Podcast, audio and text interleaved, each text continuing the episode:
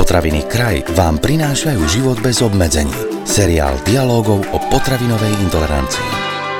Exotické plodiny, koreniny a morské plody alebo zriedkavé druhy húb. Aj to sú potraviny, na ktoré môžete mať intoleranciu. Existujú v celom spektre potravín také, ktoré sú zaručene bezpečné a sú aj také, ktorých konzumácia môže nášmu telu pomôcť, ak trpíme intoleranciou.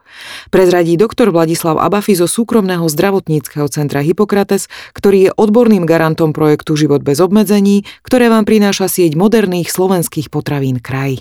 Na ktoré potraviny sa dnes vyskytuje intolerancia najčastejšie? E, najčastejšie sa vyskytuje intolerancia na laktózu, z toho sa dosť často stretávame, aj keď veľakade táto intolerancia na laktózu nepoznaná. Sú pacienti, ktorí majú nejaké ťažkosti, ale na to sa vôbec nemyslí.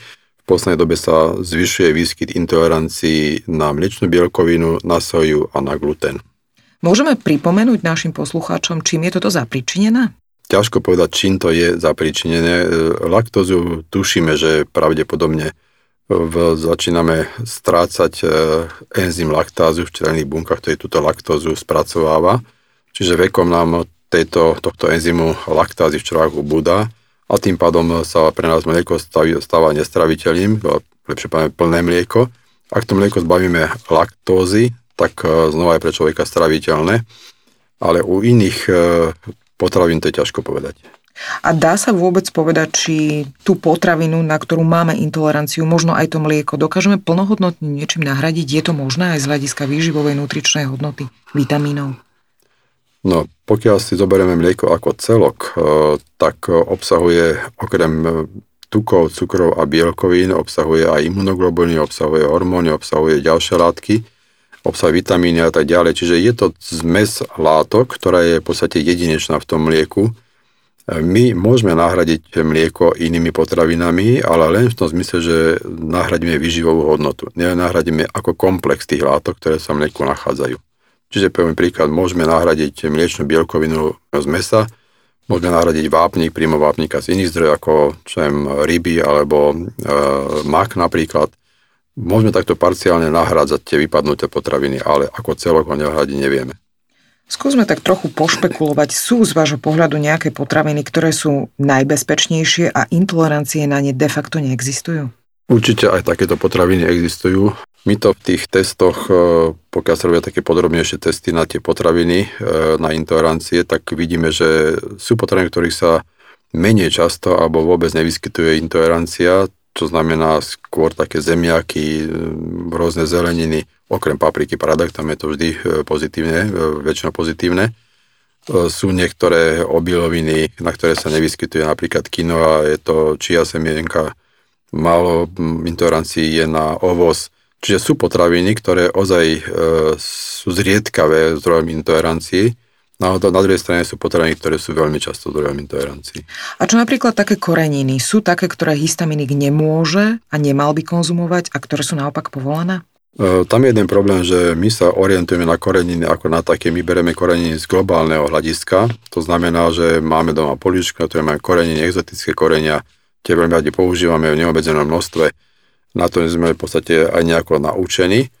Ale problém je v tom, že sa neorientujeme na koreny, ktoré boli kedysi pre nás vlastné. To znamená, kúpme si v supermarkete oregano, ale pritom máme možnosť, že niekde na záhrade e, nejaký divorastúci pamarojan, čo v podstate to je to isté, ale nás to napadne ísť tam a zobrať tú čerstvú bylinku a nahradiť tú sušenú. A čo sa týka tých e, exotických e, korenín a vôbec korenín a intolerancie, najčastejšie sa s ňou stretáme u histaminovej intolerancie, kde ozaj treba dávať pozor, či tá korenia náhodou nemá e, schopnosť vyvolávať zvýšenú tvorbu histamínu, alebo na druhej strane, či náhodou tá korenia nemá schopnosť blokovať diaminoxidázu, enzym, ktorý ten histamín e, odboráva a tým pádom prispievať k zvýrazneniu tej histamínovej interancie.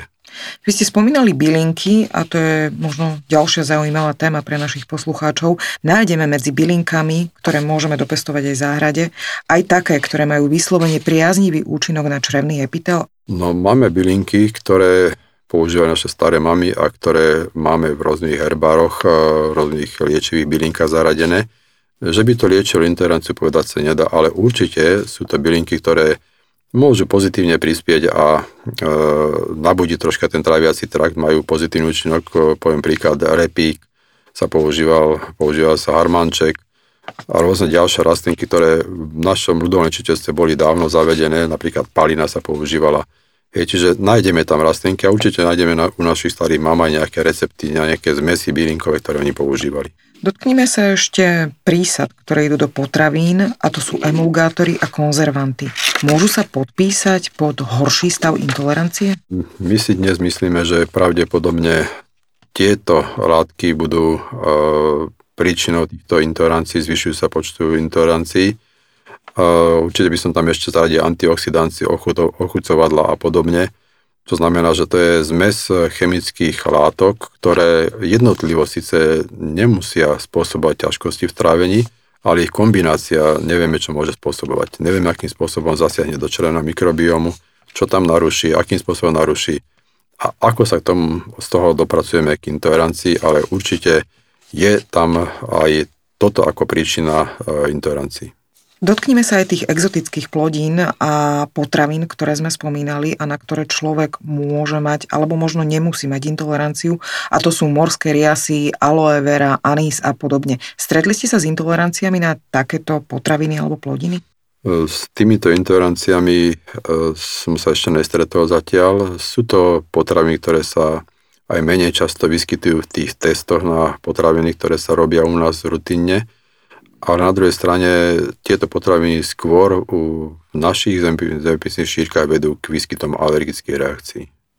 Úplne na záver si povedzme, či môžu človeku s intoleranciami uškodiť potravinové, vitamínové doplnky v syntetickej podobe, ak dajme tomu máme intoleranciu, alebo by sme ich práve že mali konzumovať, keďže niektoré zložky potravy v prirodzenej podobe do tela nedostaneme. No to je dosť široká otázka. E, ťažko nám jednoznačne odpovedať, ale e, určite e, naše telo sa ocitá v situácii, bežnej dennej situácii, keď je spotreba hormónov, potreba hormónov a enzymov vyššia. Ocitáme sa v situácii, keď sme chorí, keď potreba vitamínov je ďaleko vyššia a zase na druhej strane sme v situácii, keď e, dávame e, do tela vitamín, lebo si myslíme, že tým môžeme telu pomôcť. E, organizmus nám vie povedať, čo mu chýba, musíme ho ale lepšie počúvať. Určite sú situácie, keď organizmus potrebuje doplniť nejaké vitamíny, keď ich potreboval vo vyššej miere a nenahradí sme ich, potrebuje doplniť nejaké minerálne látky menej časté, ktoré sa vyskytujú v potrebe menej často a nenahrádzame ich po ich spotrebovaní Čiže vtedy je e, na mieste dať e, nejaké výživé doplnky určite.